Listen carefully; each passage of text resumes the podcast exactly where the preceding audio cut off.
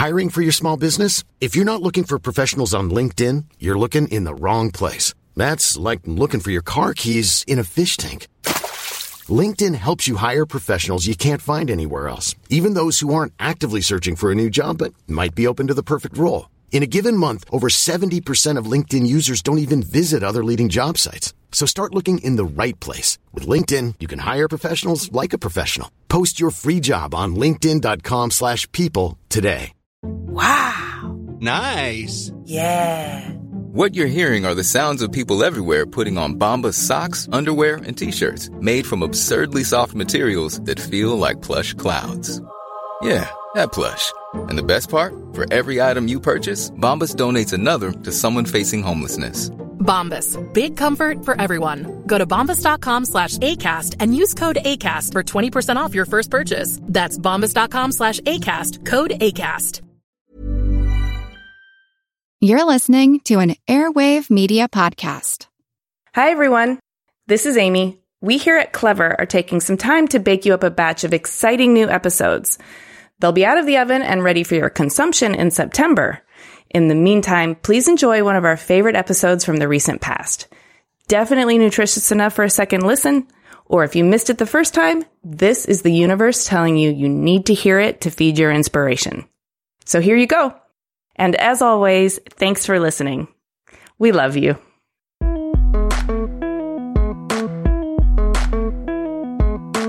I don't lead with my ego, and I don't expect anyone else to do that either. I think it's about being creative and being in a community where we're working, and it should be fun. Hi, everyone. I'm Amy Devers, and this is Clever. Today I'm talking to interior designer Kara Mann.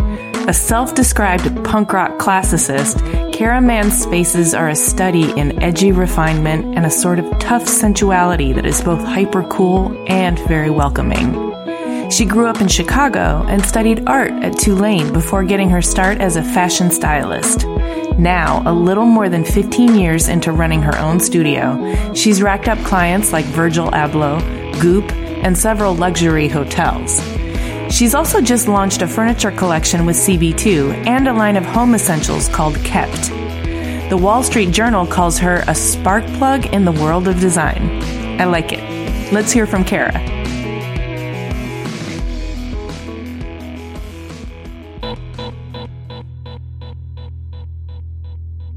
My name is Kara Mann. I live in Chicago, Illinois, and I am an interior designer. And I do it because I love it. That's the only way you're going to be able to put love into the spaces that you make for other people. So, Yeah, it's true. It's definitely true. let's zero out all the way back to the beginning. Did you grow up in Chicago? What was your childhood like and your family? What captured your imagination as a young Kara?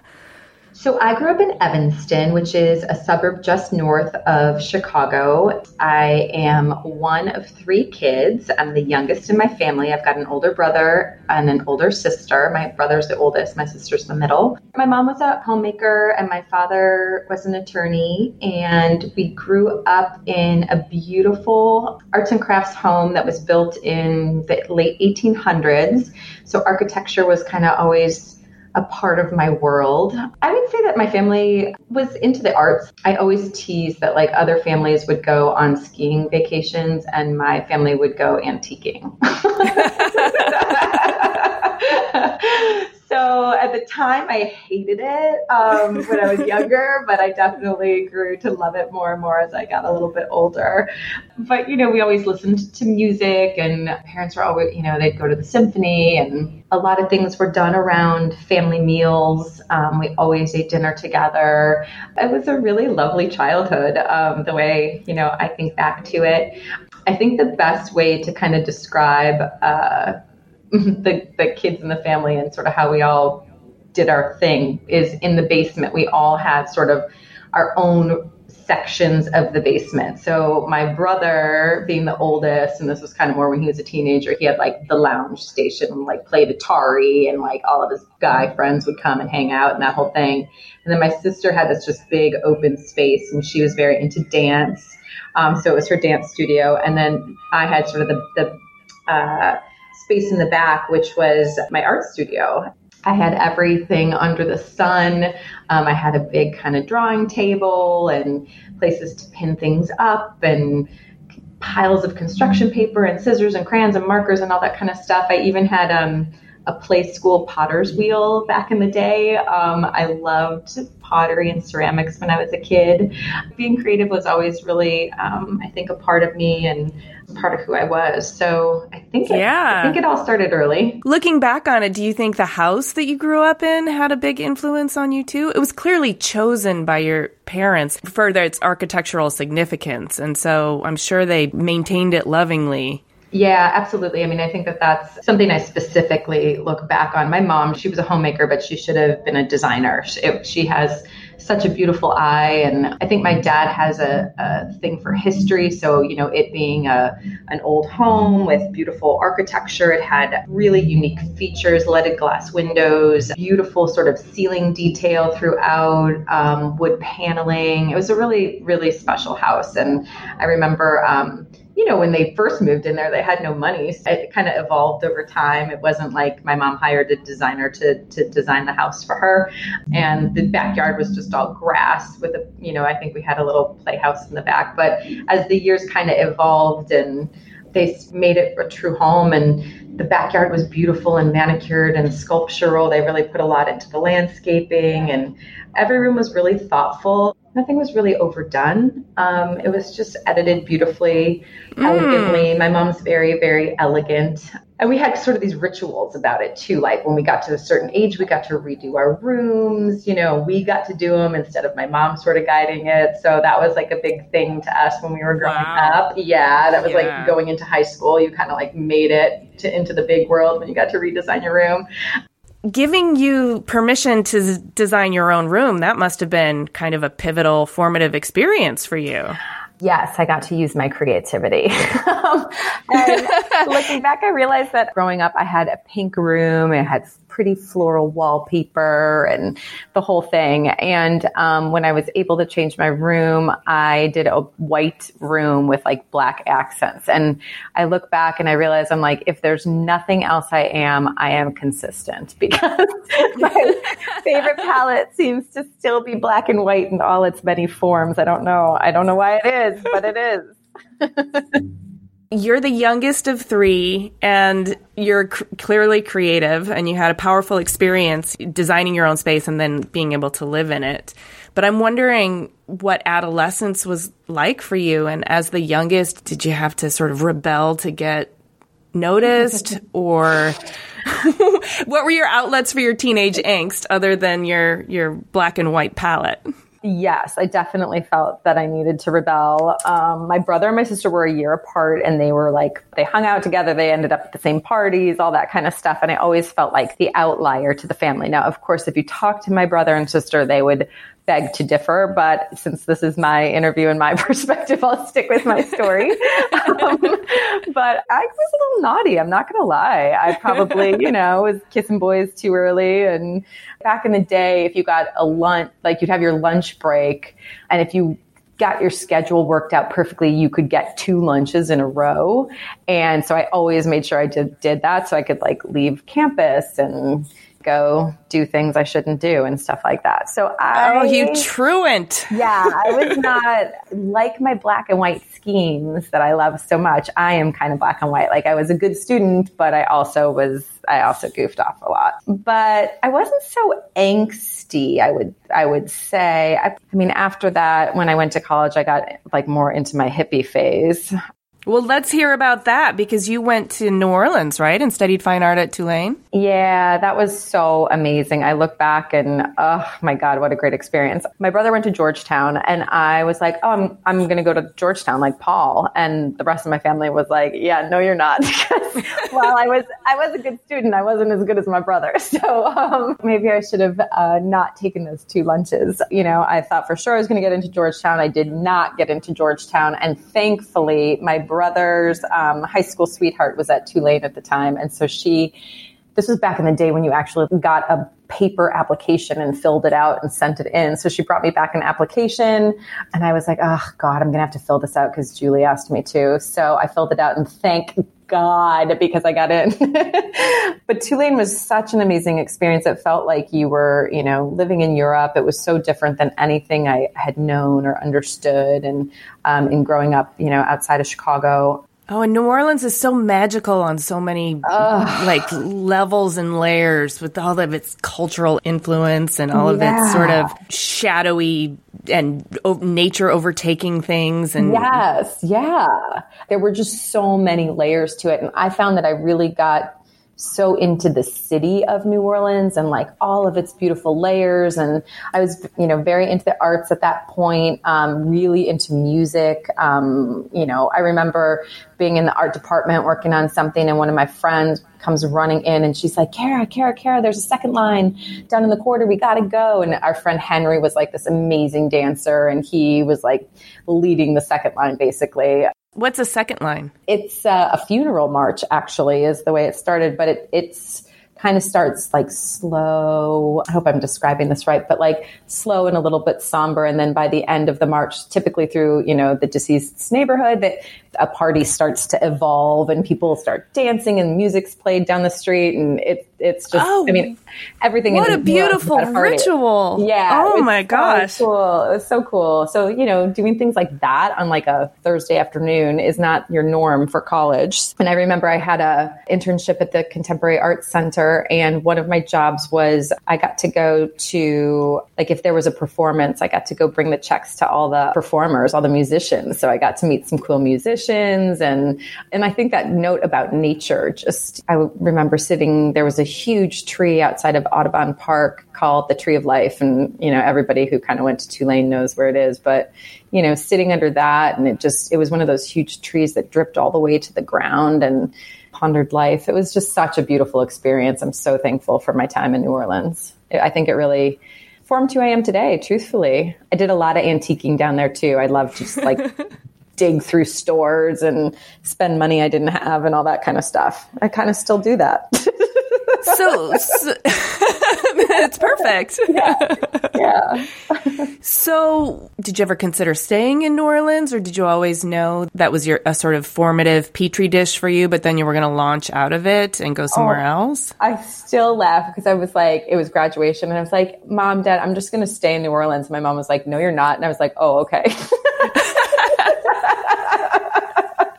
I think she probably knew I was probably better off getting out of there. Although I do look back and I was definitely in more of like a hippie phase of my life. And I, I went more towards like the art avenue, but I was friends with so many architecture students. And if I was smarter back then, I would have studied architecture at that point because A, I didn't really realize that that's where my life was going to take me. And B, it was a five year program. So I could have gotten an extra year down in New Orleans, but I didn't. It was super cool. And I would have stayed there. I, I've thought about, you know, having a house down there at some point in my life again because it's just such a cool place to be. You could have studied architecture, but I'm sure your fine art education informs your work today in ways that an architecture education wouldn't have, don't you think?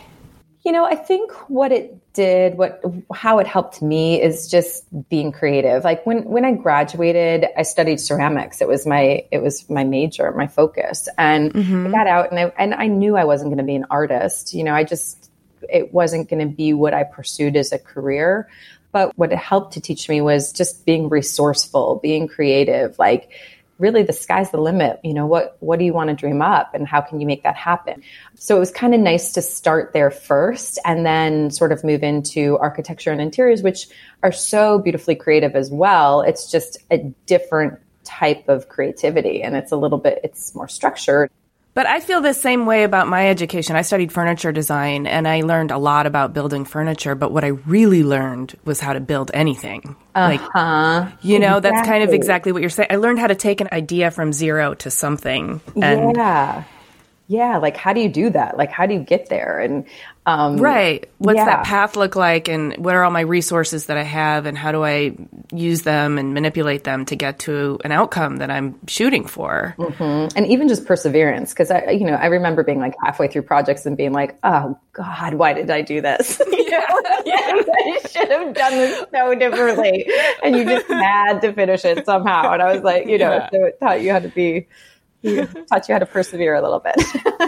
but yeah, definitely, and and also commitment. Like, yeah, oh yeah. man, had, and then you had to go sell it, you know, like and get critiqued. So right, right, and you, you had to save bad ideas sometimes. Yeah. Like, how do I turn this? How do I rescue this into something meaningful? oh my god, there was nothing worse than showing up when you know you bombed a project and then like seeing everybody else's really cool projects and you're just like, oh god, I don't want to go.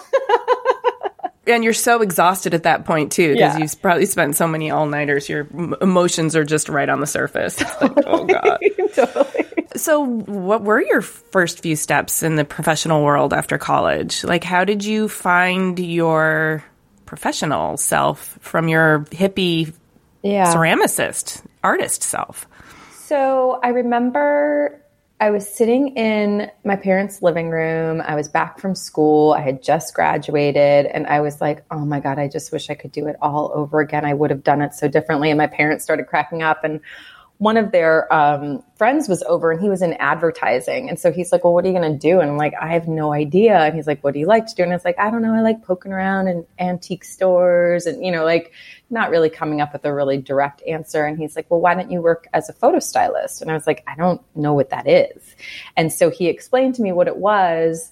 Um, and it sounded so cool. I was like, wait, how do I do this? So um, he literally gave me like the name of a photo, maybe the name of like two photographers, and I cold called them and was just like, "Hey, I want to be a stylist." Then they gave me a name of you know a stylist to call. So it was just, I'm super scrappy if I'm nothing else. So um, I, you know, just made a lot of phone calls and showed up when I wasn't wanted, like tried to help in any way I could. Um, and started my you know down the path of working as a stylist and it was slow going and um, i wanted to do more fashion. There's not really fashion in chicago at the time or really still. I was waiting tables on the side. I, ha- I think i had three jobs. I was working as a stylist. I was waiting tables on the weekends for, at this breakfast place and then working at the double door uh, at night so I could see bands play because I was like still 11, you know, so into music and stuff like that. But, you know, so it was kind of a slow road to get working, you know, predominantly as just a stylist, which was great. You know, I did that for several years. And towards the end of it, I was doing a little bit more lifestyle and working with, there's a really great photography firm here called Hedrich Blessing. And, you know, they would shoot for House Beautiful and things like that. So I, you know, meandered my way onto some of those shoots and, realized that it wasn't, I didn't want to just style someone else's work. I wanted to create the interiors. So that was really my foray into finding the path to interior design. And I went back to school at night and was working again, probably still two jobs, going to school full time at night and got my design degree. Where did you go back to school? In Chicago? Are you in Chicago at this point? Yeah, I was in Chicago. Um, at the time, there was a school called Harrington Institute of Interior Design. It was a private school. It was kind of just so cool. It was in the Fine Arts Building here in Chicago. It had, you know, like there was still a man that operated the elevator and you'd go up and it was just you'd hear music playing because it was different people's studios and and the school was there and it was more of like a practical school like the art institute had an architecture program but it was more theory and all that kind of stuff and i just it's like I got to get out and get a job, you know, like I got to support myself. So, right. Sometimes you just need to know like the nuts and bolts of how the machine works, and then Yeah, you're like, like, how do you okay, I, I already know how to express myself. If if you just teach me how to drive the car, I can get there. exactly, exactly. So that's really what Harrington was for me, at least. And so it served me well. I still laugh. Like I, I was like the worst student too. Like I hated, I hated. I can't remember what they would be called, but when you were like meant to like work on your project in class instead of like being taught something, and so like. I would never come with any of my stuff to work on. I'd just sort of sit in class until we were able to leave. And everybody would be like, Have you done any work? And I really hadn't because I would literally wait to the last minute.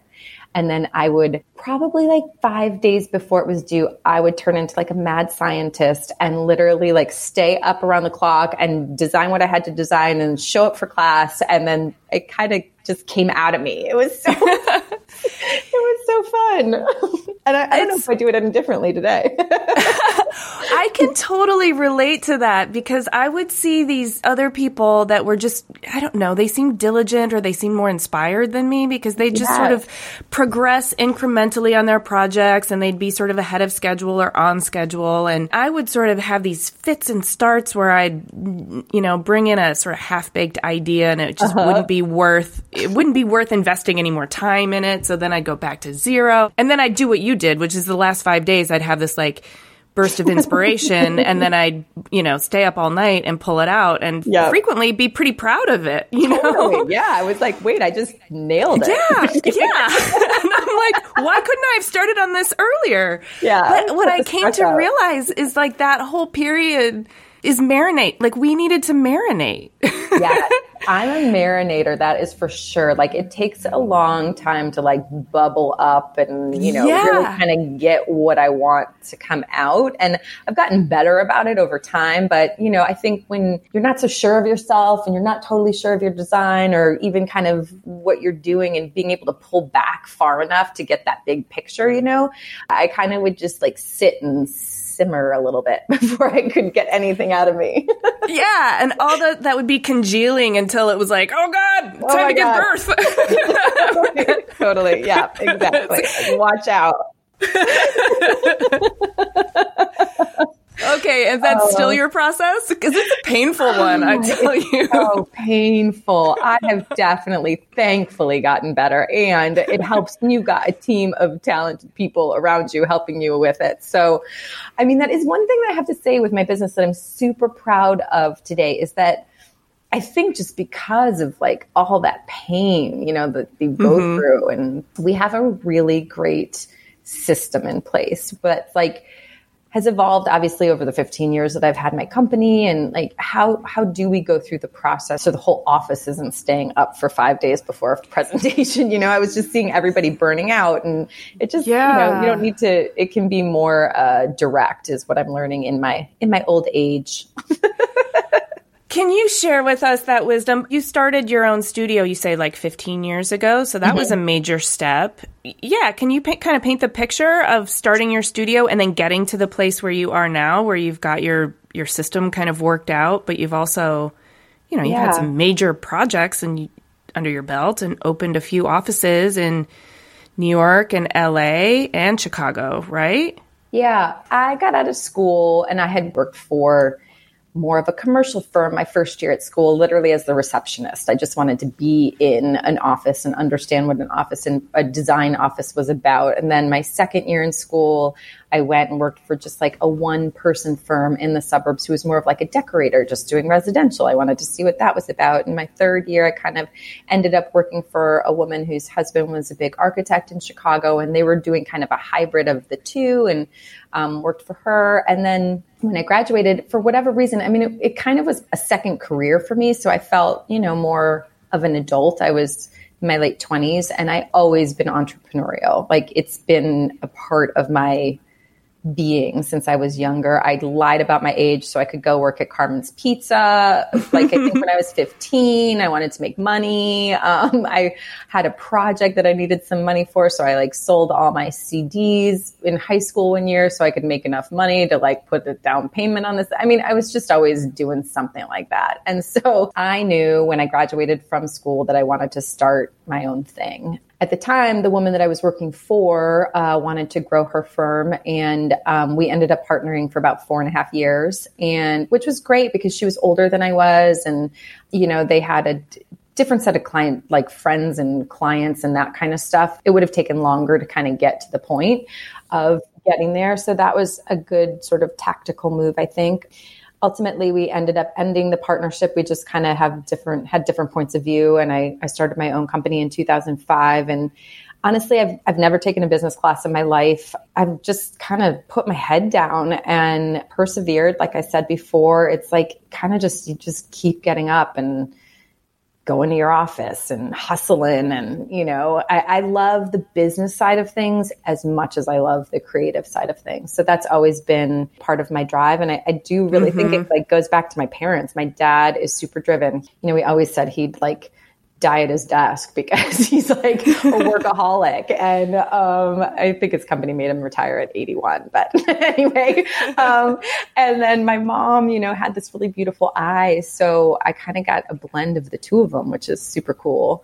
But it's not been easy. And I was a workaholic and work came first. Work was everything to me and kind of growing my firm. And, you know, I guess now with the climate of the world right now, I can say I've been through two recessions and lived through the first one, living through the second one right now. And there's been a lot of great clients along the way and there's been a lot of shitty clients along the way you know? So man um, and the shitty ones are no fun but you learn so much from them from, oh from the way God. that you deal with them. You know like you learn a lot about yourself. Yes. Yeah you have to get up when you're having a problem. It's looking in the mirror and being like okay how am i contributing this or how do i want to grow from it? And you know a lot of times like when i was younger with the firm i didn't I didn't know and I didn't really have a mentor. And the other thing I never had was I never worked in a office, you know, like a big office. It was like just me and my partner. We had a few people. And then when I went out on my own, you know, it was just, I grew, I think in the first year I went out on my own, I grew from four to 14 employees. And I've been as many as 40 and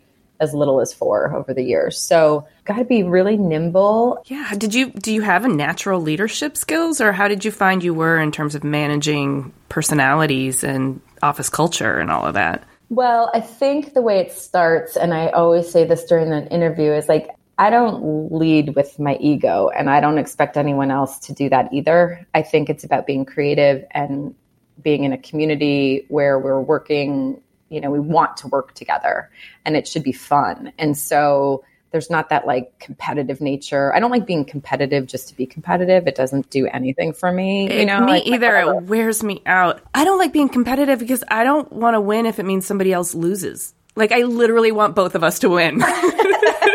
that's how I feel in my office. I'm like, let's like we can all do this, you know? Like yeah. I like I'll get down on the floor and cut up some paper just like anybody else will, you know? Like there's no prima donnas here, I guess.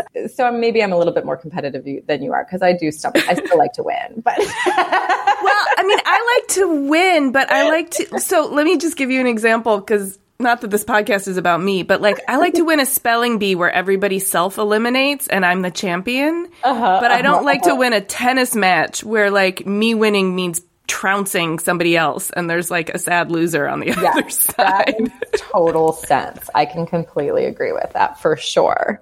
More like internal competitiveness. Like Yeah, I want to I want to beat myself. I want to yeah. beat my own record each time. Yeah. Totally. I, I, always wanted that. Like I always wanted to grow bigger and every, you know, that's why I opened an office in New York. It was like so intriguing to me. I was like, I want to be in New York. Like everybody needs to be in New York. And it was just like cool. But I've always been super grounded in the fact that I'm from Chicago. I'm connected to my family. So it wasn't like I was just going to close my office and start over in New York, it was like I had built something, you know, really meaningful here in Chicago. So that's why I opened a second office in New York back in 2011 and, um, you know, was getting jobs there. And, you know, I look back and, oh my God, some days were like total fucking shit shows, you know, like where it was like, I didn't know I was supposed to get on a flight.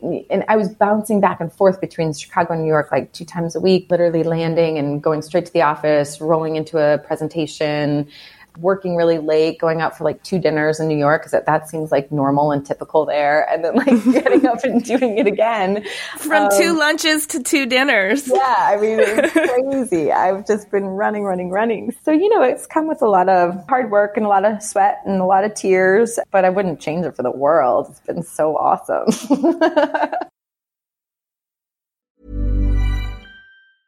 I'm Sandra, and I'm just the professional your small business was looking for. But you didn't hire me because you didn't use LinkedIn jobs. LinkedIn has professionals you can't find anywhere else, including those who aren't actively looking for a new job but might be open to the perfect role, like me. In a given month, over 70% of LinkedIn users don't visit other leading job sites. So if you're not looking on LinkedIn, you'll miss out on great candidates like Sandra. Start hiring professionals like a professional. Post your free job on linkedin.com/people today. Since 2013, Bombas has donated over 100 million socks, underwear, and t-shirts to those facing homelessness If we counted those on air, this ad would last over 1,157 days. But if we counted the time it takes to make a donation possible, it would take just a few clicks. Because every time you make a purchase, Bombas donates an item to someone who needs it. Go to bombas.com slash ACAST and use code ACAST for 20% off your first purchase. That's bombas.com slash ACAST, code ACAST. Clever is supported by Tools and Weapons, the podcast hosted by Microsoft Vice Chair and President Brad Smith. A recent episode took Brad to Venice, where he connected with Yves Ubelmann, a partner whose company, Iconem, has developed a game-changing technique for creating digital architectural models so comprehensive they've been dubbed twins. During the relative quiet of the pandemic, even his team used drone captured photography and powerful AI to create a full scale digital twin of Venice, a city threatened by climate change and over tourism. On Tools and Weapons, Yves tells Brad how he's using this incredible technology to help preserve some of the world's most endangered cultural heritage sites in pristine detail so they can be studied and appreciated for generations to come. To stay current on some of the most innovative people working with AI today, follow or subscribe to Tools and Weapons with Brad Smith wherever you get your podcasts. Hey, clever listeners, we're getting excited for New York Design Week in May. This year will be better than ever. ICFF, North America's leading platform for contemporary design, will take place from May 19th to the 21st at the Javits Center in New York City. I'll be there, and I'm excited to let you know how Clever is collaborating with ICFF for Launchpad at Wanted, formerly known as Wanted Design Manhattan, and the Emerging Designers Showcase. Launchpad is an international platform for emerging designers that introduces new concepts and showcases prototypes of furniture, home accessories, and lighting. It is the best place for manufacturers to meet new designers, discover fresh ideas, and potential products to develop. The best of Launchpad winners will be selected by a jury of renowned industry professionals, led by yours truly and they will go on to be featured in another edition of the popular Emerging Designers Showcase. I'll be leading the Emerging Designers Showcase live on the Talks main stage, where the five Launchpad finalists will have a chance to present their projects to our esteemed panel of professionals. It's always a really good time. So mark your calendars for Sunday, May 19th at 4 p.m. Both Launchpad and the Emerging Designer Showcase are presented with media partners Clever, that's us, and Design Milk, and with support from American Standard and Lumens. Visit ICFF.com to learn more and register to attend. Those are the letters ICFF.com. Come by and say hi. I would love to see you there. Support for Clever comes from Wix Studio. Instead of reading you another, let's be honest, boring ad script, Wix Studio just sent me this wild looking Alice in Wonderland themed website to scroll through and tell you about. So, whoa. This is not the web I'm used to. There's something called mouse parallax, which makes it feel like you can go deeper into the screen. And as I scroll down, it's like I'm falling down the rabbit hole. And things are moving in depth and perspective. Even my cursor has morphed into a glowing little orb. There are all these no code animations that make this place feel organic and alive. And Alice is wearing some pretty cool shoes, by the way. Okay, I know I'm mixing up my narratives now, but we are definitely not in Kansas anymore. Your turn to go down the rabbit hole. Build your next web project on Wix Studio, the platform for agencies and enterprises.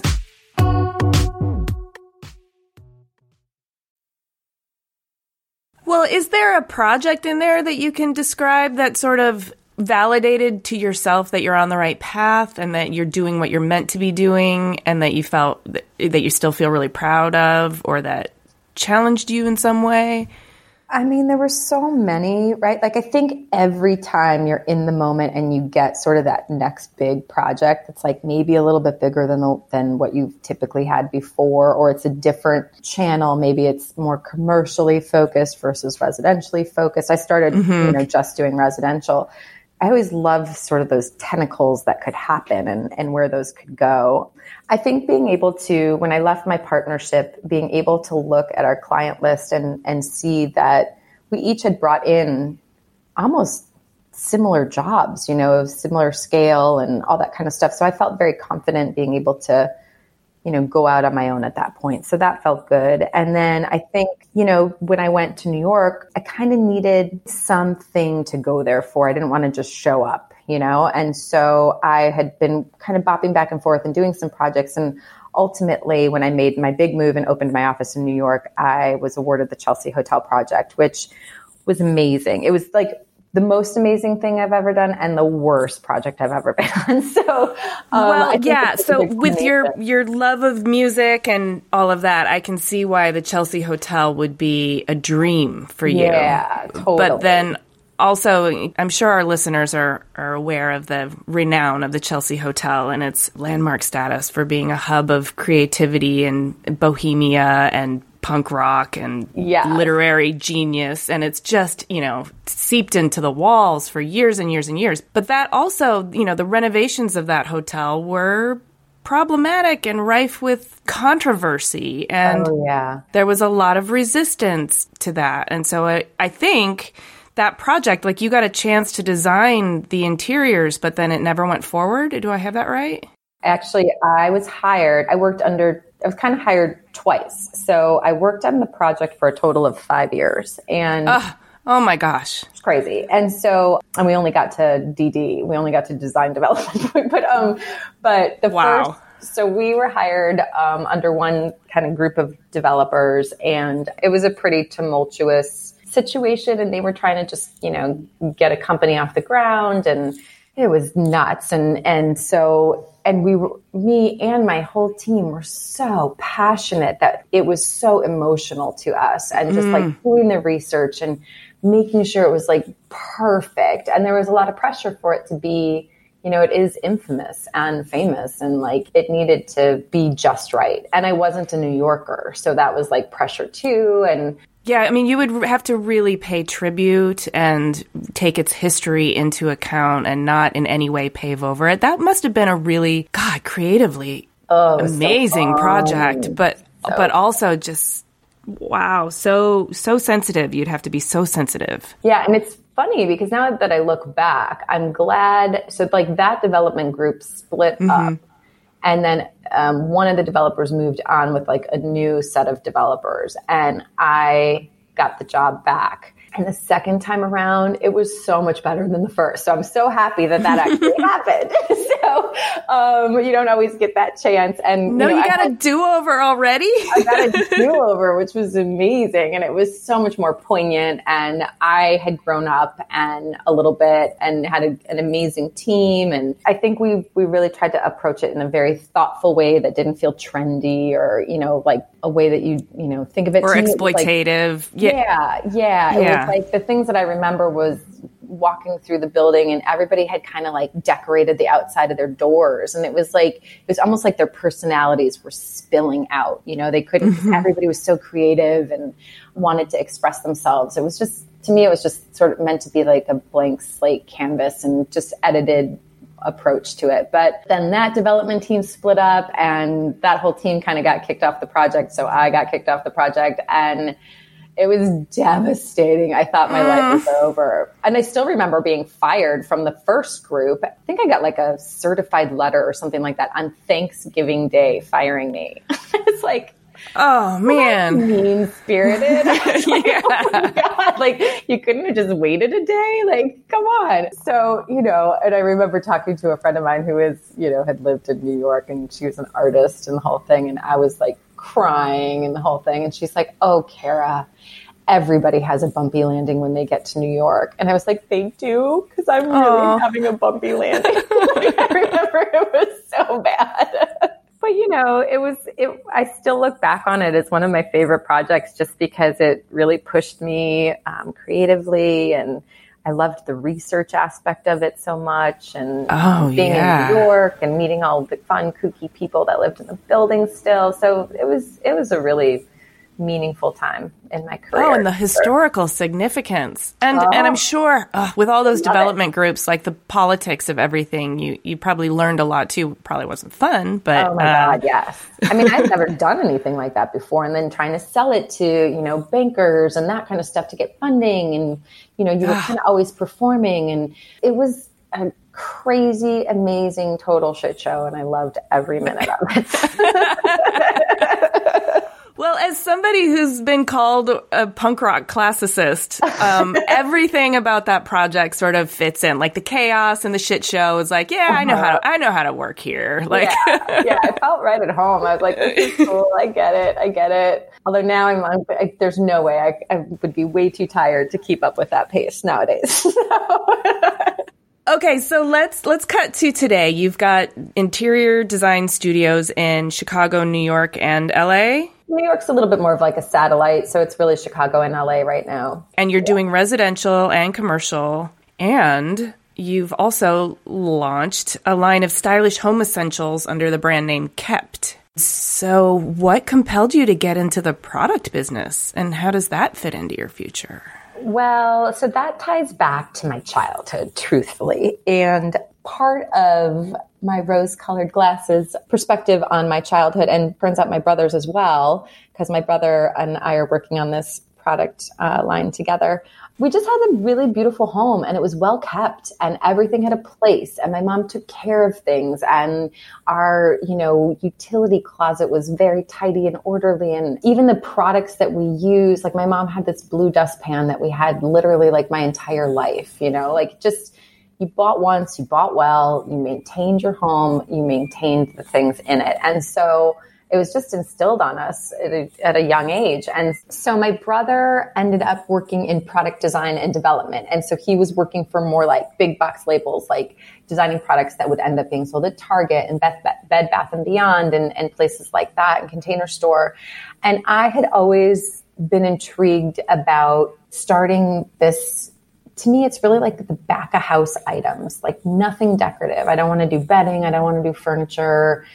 It's not meant to be that. It's really just the utilitarian products that, you know, you need to maintain your home. So it's sort of like container store product means hardware store meets like the an elevated version of everything, you know, like a restoration hardware in a way. So we're talking brooms and dustpans and uh-huh. vessels for soap and Yeah, we did and like, like, hooks own- and and storage, right? storage and brooms and we did our own kind of scent with our hand soap and dish soap and scented vinegar and all that kind of stuff. We've got, you know, some kitchen stuff, aprons and tea towels. We're coming out with a whole bunch of new products um, over the next, I'd say, three to four months. You know, things like beautiful tape measures and um yeah things that like You know, are speaking my to, language. right? yeah totally um what else are we doing and and part of it is we are designing and manufacturing products so like one of the pieces that we designed and had manufactured was sort of this tray that can sit out at your sink that houses um, the hand soap and the dish soap and a sponge and a, a dish brush in a very nice, elegant way. If it's got to be out, you know, it should be beautiful. I think that's the thing too is, oh, we're coming out with like a whole pantry system. And I love keeping, decanting things into glass jars and how do you organize that? And so we're doing that kind of in the next layer of product. So it's been super fun.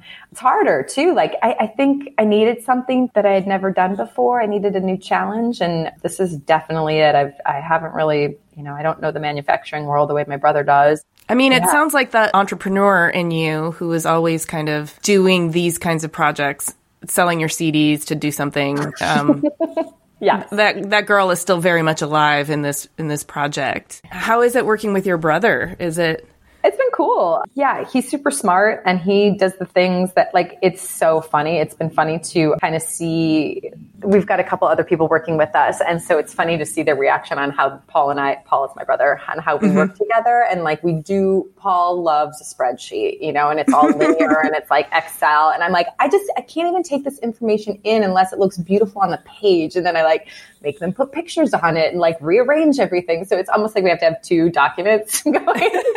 one that I can actually absorb because I can't unless it's visually pleasing, and then one that's like, you know, just down and dirty like my brother likes to do it. So it's been funny to see that kind of um, perspective and you know, he's as passionate about it as I am, which is really cool. I appreciate having someone that's as invested as I am in the process and the project and the progress of the company. I've always just, you know, after my partnership, I kind of left, wasn't the best split. And I've just sort of been you know, I have an amazing team, but you know, the investment and sort of sticking your neck out there, I've just been doing it on my own. So it's been a little mm-hmm. scary at times. So it's nice to have someone that's, you know, your brother, your big brother, that's like, you know, yeah. working with you.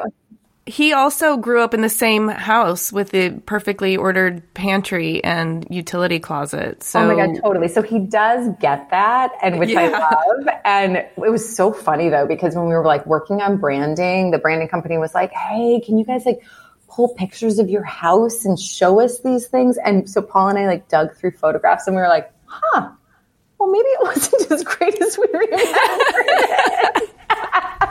Isn't that funny? You both idealized it in the same way. yeah, totally. It's ridiculous. But I mean, I think it's a true testament to our parents and, um, you know, just raising good kids who are determined. And I think having a, I do think home has meant so, I think that probably ultimately is it, is that home has, they created this wonderful sense of home and it obviously has meant something to both my brother and I. And I think that's why we want to help others with that idea.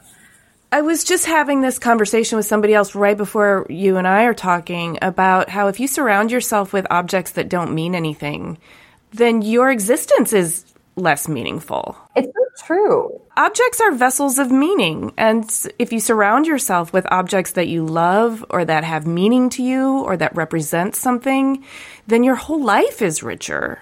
But you don't need like a bunch of meaningless objects to just dilute and confuse your headspace. That's like my biggest thing. And even down to growing the company and what the website looked like, I'm like, it just needs to be really simple. And I don't want to have 40 different hanger types that you choose from. I think that like I think that's what's happened with shopping. Now we like we literally physically can't go into stores at the moment, but like just the whole Amazoning of the world. It's like you go on Amazon and there's a thousand different hanger types, but who's the authority? Like who's telling you what that what's the best hanger out there and who's got time to like weed through all of that, you know? So to me it was like we want to do the research. We want to like figure it out for you so that when you come to Kept, you know you're getting stellar product. And it's really, you know, it's more along the price point of container store. So it's not super excessive, except, okay, fine. The $300 broom, which I, sorry, I just love it. So I put it on there and we're getting a lot of flack for it. People are like, what? Does it sweep for you? But I will say I've never swept so much in my entire life. well, so okay, so I have not swept with your $300 broom, but I will say this about brooms is a cheaply or ineffective broom is just worthless and it's worth zero even yeah. if you spend 20 bucks on it. Yep. And a well-made broom that really sweeps well can sometimes be an object of I mean they're the craftsmanship on a good yeah. broom is really beautiful. But it's also something if it sweeps well, it'll last you your whole life. Like literally. and generations. Yeah, no, literally. We had the same broom my entire life growing up. And I felt like, you know, beautiful wood handle that ages over time. Like all those things are super important in how we choose product or how we'll choose to design product. And, you know, I, I really believe in kind of the whole buy once, buy well theory. I was actually thinking about my apartment the other day and I was like looking around, I'm like, man, this place is held up. And and I totally spent too much money when I did it 12 years ago. And I, you know, was just starting my company. I had no money and but I, you know, put in a Christopher Peacock kitchen and I was like, oh my God, I can't believe I'm doing this. I can't afford this, but I'm gonna do it anyway. And it still looks damn good. I'm like, so I think, you know, sometimes you just especially architecturally too, you know, or, you know, just all the things that kind of, I don't know, that make things, I think holding up and caring for things is so important. Is so important. Yeah. Well, I could see too that if you, with regard to kept, I mean, those are the types of home essentials that you, they're not disposable. Like you move with, you bring them with you. If you move, right. you sort of, it's that blue dustpan that you had your whole childhood. Yeah, which you know and, now I wouldn't do blue because God forbid, but. well, you're black and white anyway. We know. Yeah, we know. totally neutral, just a neutral color good. But um, but yeah. so I mean, l- let me get a sense of your well, your creative process. We kind of know is about marinating until there's like a, a furious burst at the end. But we've gotten we've gotten that sort of leveled out with a good team. But within you internally, how do you know when you're about ready to pop? Like, how do you know when the idea is really the one you want to run with? I think when I'm working on an interiors project, for me, you got to think about where the project is. You know, what does that mean? What's the lighting like? What's the geographic nature of this the area that you're working in? I really start with architecture. I mean, the architecture of a space is so key, and it has to. We do interior architecture as well as design. So, um, and probably doing more and more projects where we're doing interior architecture all the way through versus just design and decorating. So really getting like a space laid out, you know, really good space planning. You know, I know everybody's like, "Oh, I think of like there's a story and all that kind of stuff." And I just I don't do that. I always am like, "Should I?" Why am I the only one that doesn't do that? Like I can create a story if I'm doing a commercial project, but typically it's more about you know i started architecture i think of mood i think of how i want to feel somewhere i think of sort of you know what you could take as a reference i always look at fashion i like to look at fashion sometimes not just for fashion but just to look like in the background of where they might have shot something you know like some beautiful Yeah. house stuff like that so i love doing that um, and then I really just start to I pull a lot of imagery. Um, I think editing imagery too, because you could like hone in on some weird detail within, you know, um, within a small little piece. Sometimes it's just a material that might get me going or a rug. I definitely have designed rooms around rugs. My, one of my favorite stories ever is that uh, this client, she was coming in from, from Dubai and she showed up early or something like that, I think. And so I hadn't prepared anything. And she was like, I'll be there like Tuesday. And it was like, Friday or something, you know, and uh, I was like, shit. And so I was in my office alone late at night and I had gotten this book on Alexander McQueen and it was all these beautiful gowns that he had designed. And I was like, I'm going to design a room based on every one of these, you know, on, on a gown. And so I started pulling palettes based on each of the gowns and then it turned into, it did turn into a story. So there you go. But it was one of my like favorite pushing it to the last minute and being able to come up with something that actually worked. So that was one of my funny um, stories about being a designer. Let's see, in terms of other process. So then I really love working through space plans and making like you've got to think three dimensionally, even though you're, you know, working two dimensionally. And how does that room feel? I'm totally relating to this because I know a lot of people who can sort of come up with a style inspiration and they already know like what furniture they want. And I'm like, well, where's it going to go though? Because how do you know how the space is going to flow? And if it doesn't flow and if it blocks traffic, then it doesn't feel right in there. And then you got to start all over.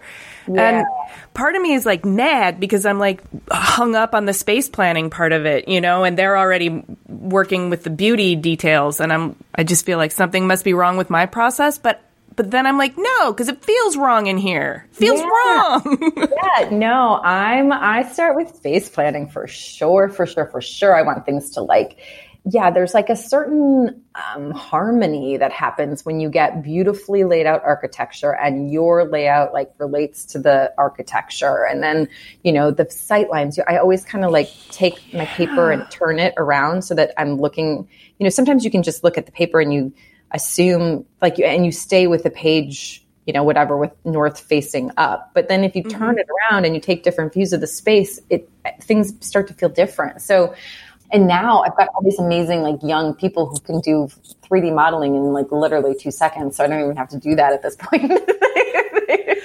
That's handy. that Yeah, is handy. But this is starting to make sense because there's something about so your projects are known for a kind of edgy sophistication and a glamorous and gritty mix of materiality, refinement, and irreverence. But the way that those things can come together without it feeling like chaos, with it still feeling like it has a beautiful poetry to it, and that it's very organic to its sense of place.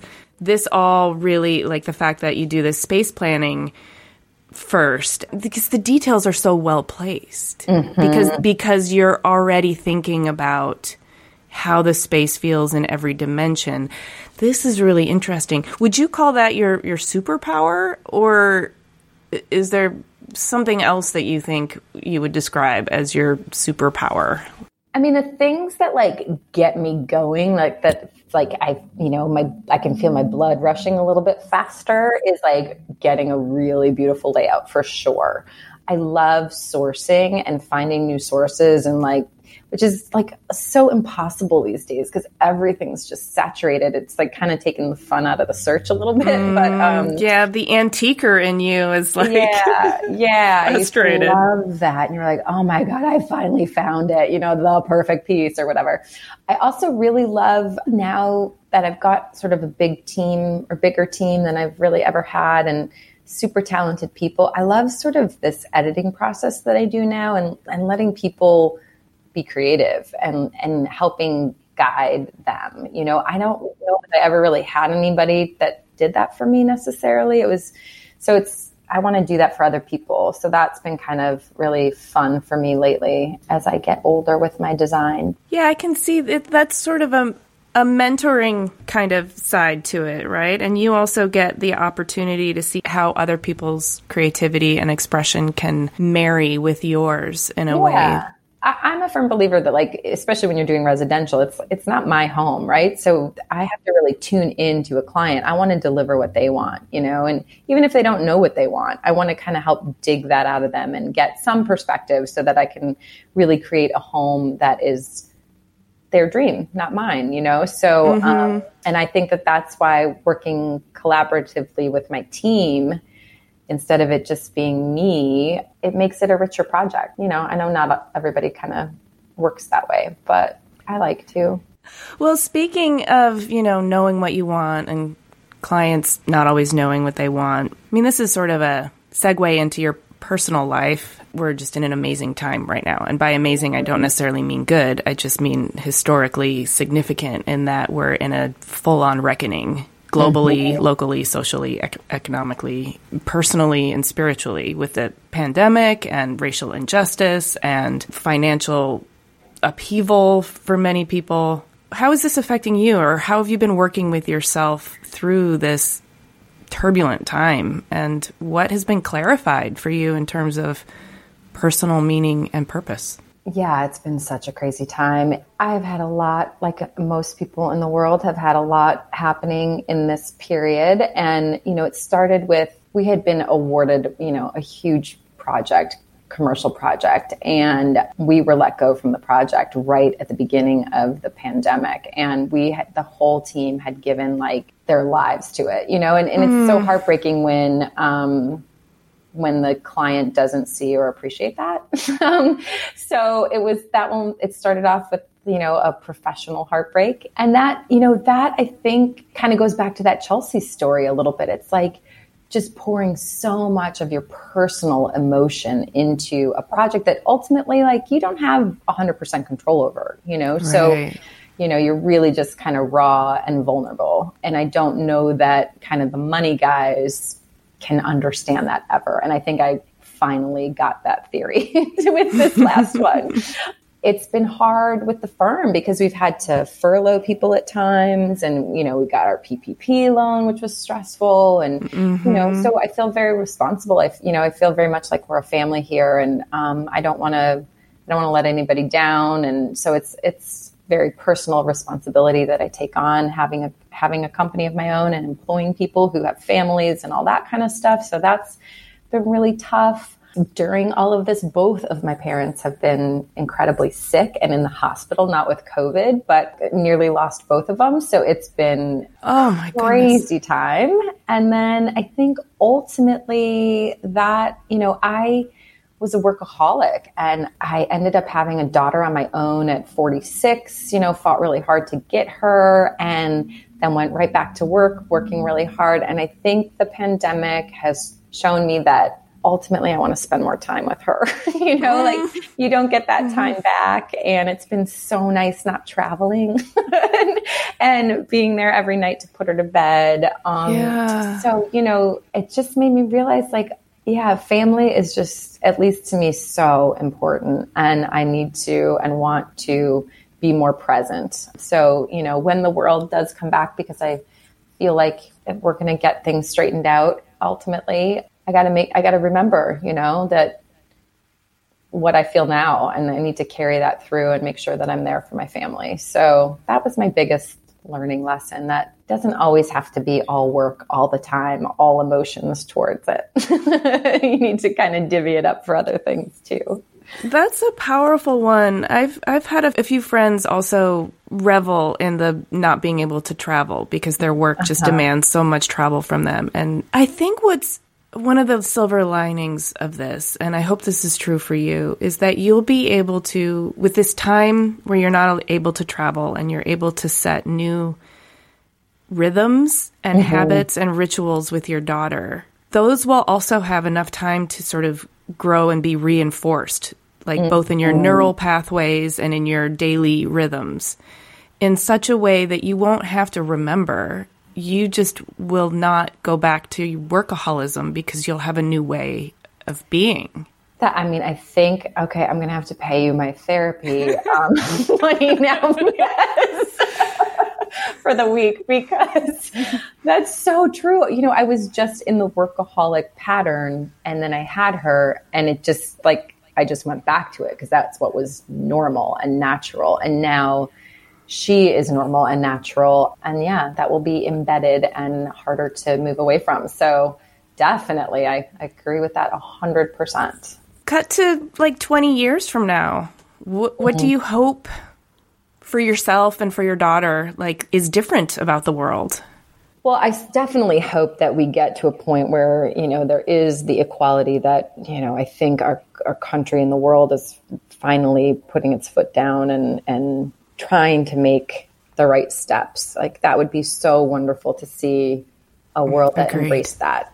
I think, you know, in 20 years, I hope my I hope my daughter well, she'll be 23, so she won't want to hang out with me at that point. She's going to be in the punk rock clubs just like you were. on tables like I'm afraid of. So.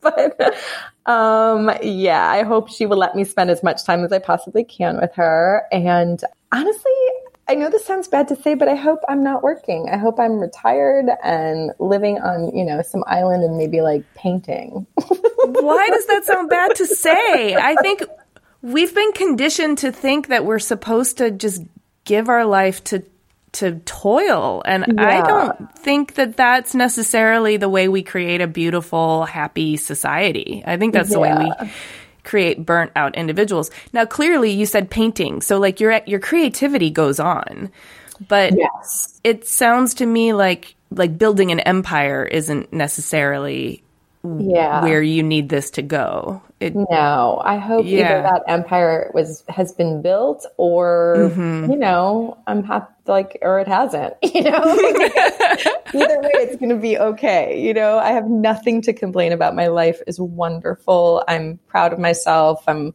adore my family and my friends, and I hope all of that continues on. And I hope our world you know, is more inclusive and a little bit more stable and and all of that. But I'm an optimist. I know we will swing back and, you know, things will be stronger and hopefully we'll all be a little bit wiser and that good stuff. But I never I've never had a game plan, so I don't know what I'm doing tomorrow, let alone 20 years from now. here, here. yeah, I just kind of fly by the seat of my pants and hope it works out. Sometimes it doesn't. yeah, but then that's all right. yeah, it's all good. It's all good. yeah. So, do you have a new project that we can take a look at, or one that's in the pipeline that will be ready soon that we should stay tuned for?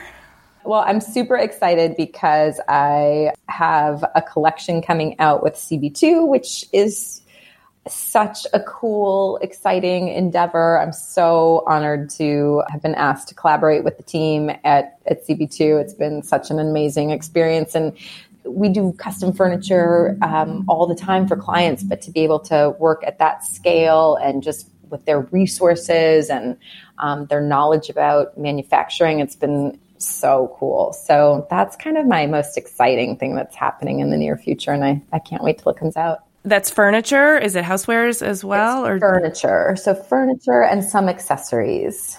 Very exciting. Yeah, super cool. Well, thank you for sharing your story and your wisdom and your trials and tribulations and your spirit. You have you you're you're fun. You're really oh, fun. Thanks. Thanks. It was so nice. Thanks for including me. Hey, thanks for listening. To see images of Kara's work and read the show notes, click the link in the details of this episode on your podcast app or go to cleverpodcast.com where you can also sign up for our newsletter. Subscribe to Clever on Apple Podcasts, Spotify, or Amazon, or wherever you get your podcasts.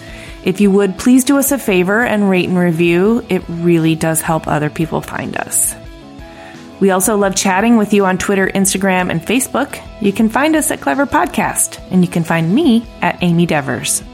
Clever is produced by 2VDE Media, with editing by Rich Stroffolino, production assistance from Laura Jaramillo, and music by El Ten Eleven. Clever is proudly distributed by Design Milk.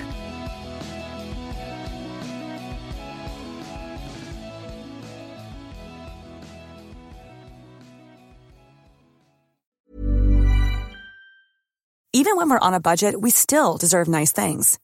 Quince is a place to scoop up stunning high end goods for 50 to 80% less than similar brands. They have buttery soft cashmere sweaters starting at $50, luxurious Italian leather bags, and so much more. Plus, Quince only works with factories that use safe, ethical, and responsible manufacturing. Get the high-end goods you'll love without the high price tag with Quince. Go to quince.com/style for free shipping and 365-day returns.